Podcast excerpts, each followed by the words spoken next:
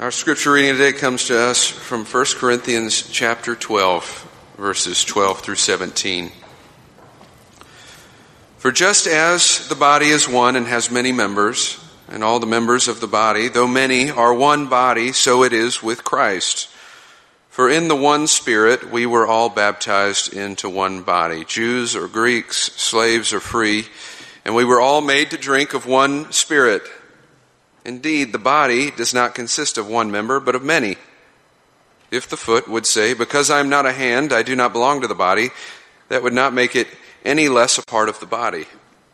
And if the ear would say, Because I am not an eye, I do not belong to the body, that would not make it any less a part of the body. If the whole body were an eye, where would the hearing be? And if the whole body were hearing, where would the sense of smell be? This is the word of God for us, the people of God. Thanks be to God.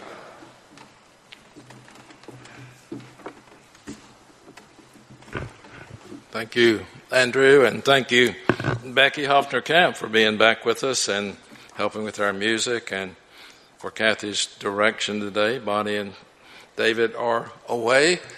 And there was one other announcement I, I thought about that I'm aware of is Wednesday night, the Let's Talk group will be led by our own Joe McNabb.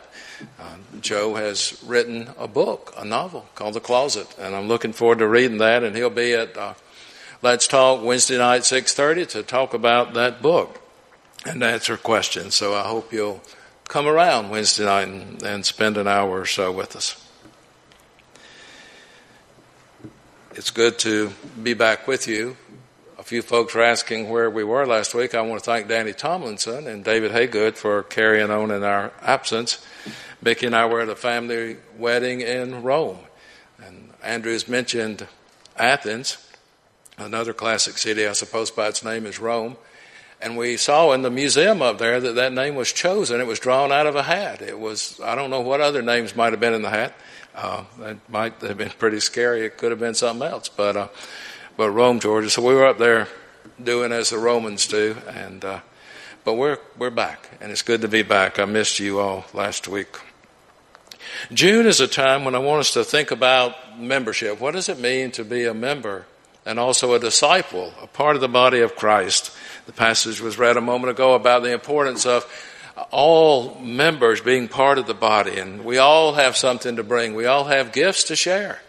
We all have so much that is needed by the church, and the church is so needed by the community and this broken world.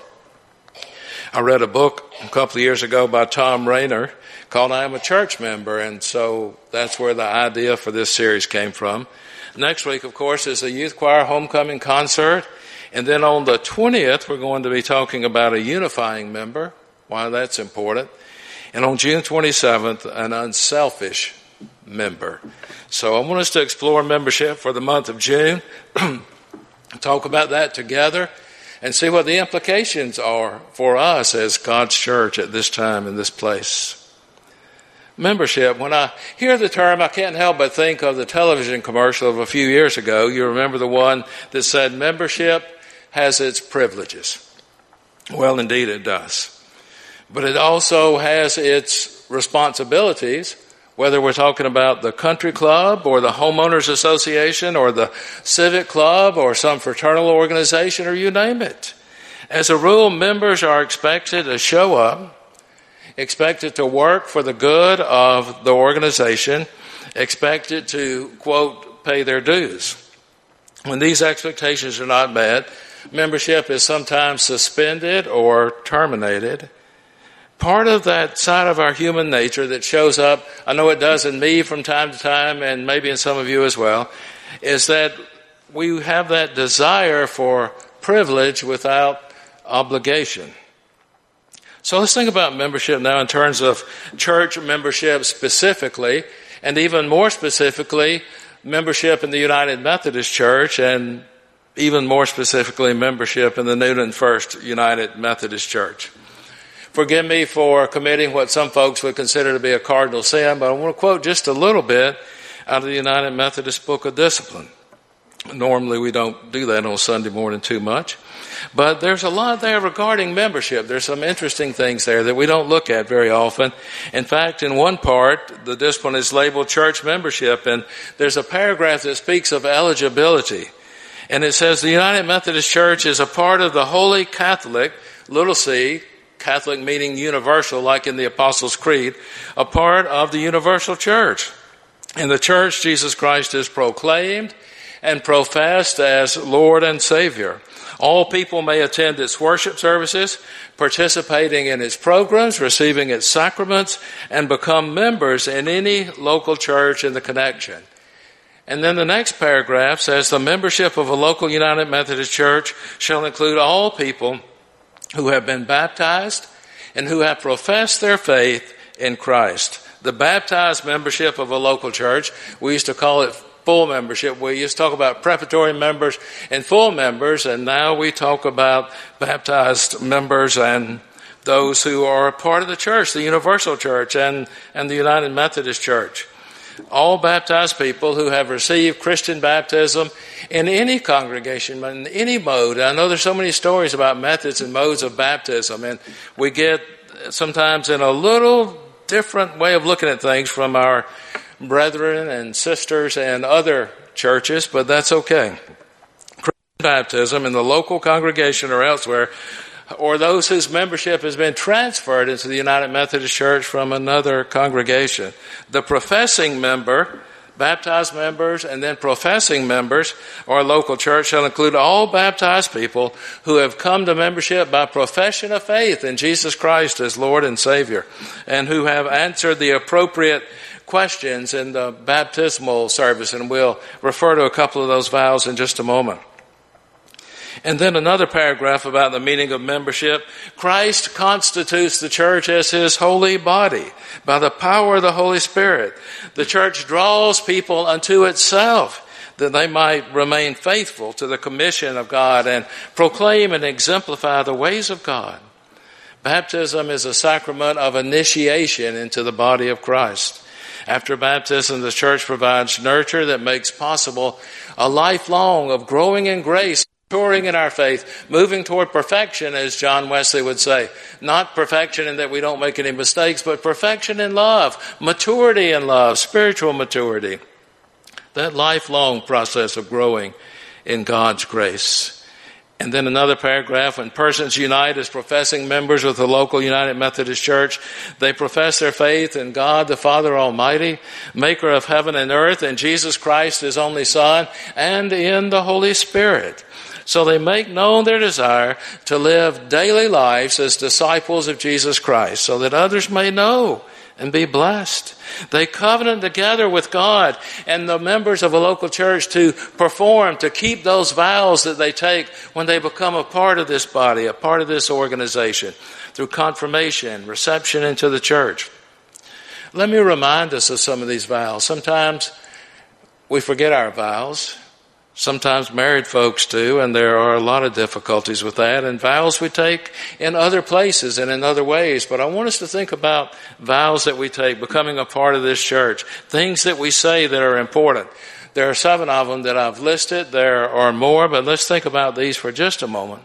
To renounce the spiritual forces of wickedness, to reject the evil powers of this world, to repent of our sin Number two, to accept the freedom and grace and power God gives us to resist evil, injustice, and oppression.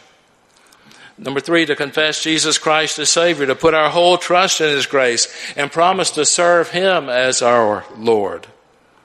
Number four, to remain faithful members of Christ's holy church and to serve as Christ's representatives in the world. Number five, to be loyal to Christ through the United Methodist Church and do all in our power to strengthen its ministries. And six, to faithfully participate in its ministries by our prayers, our presence, our gifts, our service, and our witness. And then number seven, to receive and profess the Christian faith as contained in the scriptures of the Old and New Testaments. And there are many more paragraphs in the discipline dealing with membership and privileges and responsibilities. And anytime you'd like to talk about any of those, if there are folk who sometimes come to a church for a long time and it takes a while before they actually become members. And I'd love to talk to you about membership in this church and what that means and what it means now and in the days to come. So Know that you're welcome in this place. We need the strengths and the gifts and the graces that you bring. And if you know of others who would like to have this conversation, please, please let me know and we will, we'll talk about that. Membership discipleship. Let's talk a little bit about discipleship because it connects here, or I hope it does. It does in my heart and in my mind. What about discipleship? A disciple is a learner, a follower of someone. And when we use the term, we're talking about being followers of Jesus the Christ. Like membership, discipleship has privileges and it has responsibilities. We need to think about both. We have an ongoing opportunity to draw closer to our Lord and Savior Jesus Christ. What a privilege that is. And others sometimes don't take advantage of that. It's always available for us. We have ongoing opportunities and we have an opportunity always to live for Him every day of our lives. And some folks even have opportunity to die for Him. So what a responsibility. Discipleship can be a costly enterprise. It can be one of those ships that's not always destined for smooth sailing, so to speak. We're called to follow Jesus. And Jesus does not always take the wide, the broad, the easy way. But sometimes the narrow road, which is more difficult to distinguish and is full of potholes and dangers along the way. Jesus doesn't always climb aboard a boat when the sailing, when the waters are smooth, but sometimes is in the boat with us when the waters are choppy. No, I take that back, not sometimes, but always. In Luke chapter 5, and you might want to go back and, and read this, check it out, check it out if you will when you get a moment. There's an encounter between Jesus and his best known follower, his best known disciple, Simon Peter. Jesus was standing beside the Sea of Galilee. He was preaching and teaching. The crowd was pressing in on him and they wanted to hear the word of God. And he noticed a couple of boats on the shore. So he got into one of the boats belonging to Simon Peter and asked him to put out into the lake a little ways. And then Jesus sat down and taught. And when he had finished speaking, he instructed Simon to head for the deep water and to let down the nets. Simon Peter said, Lord, we've been at this a long time. We've been fishing all night long and we haven't caught anything. But if you say so. And they caught so many fish that the nets were breaking and both boats were full of fish and they were to the point of, I started to say stinking with that many fish, but they were at the point of sinking. All those fish. And it was in that Simon Peter fell at the feet of Jesus and said, Go away from me, Lord. I'm a sinful man. And he was so distraught. He felt his unworthiness in such a powerful way. And Jesus said, Don't be afraid. From now on, you'll be catching people. And when they returned to the shore, they left everything, everything to follow Jesus to be a disciple. One of the difficulties, I think, of being a disciple is that sense of inadequacy that threatens to overwhelm us sometimes. Our own sinfulness, our own brokenness, our own inabilities, when in the presence of the Holy One.